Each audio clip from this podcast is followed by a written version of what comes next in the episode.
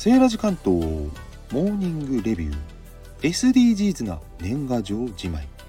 日本郵便によれば今年の年賀状の当初発行枚数はピーク時から6割減の16億枚。紙を減らし配達で生じる CO2 も削減。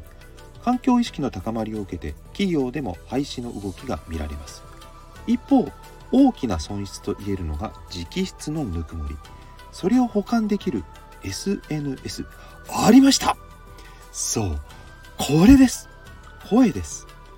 あなたは新年の挨拶にぬくもりを届けましたか？Have a good year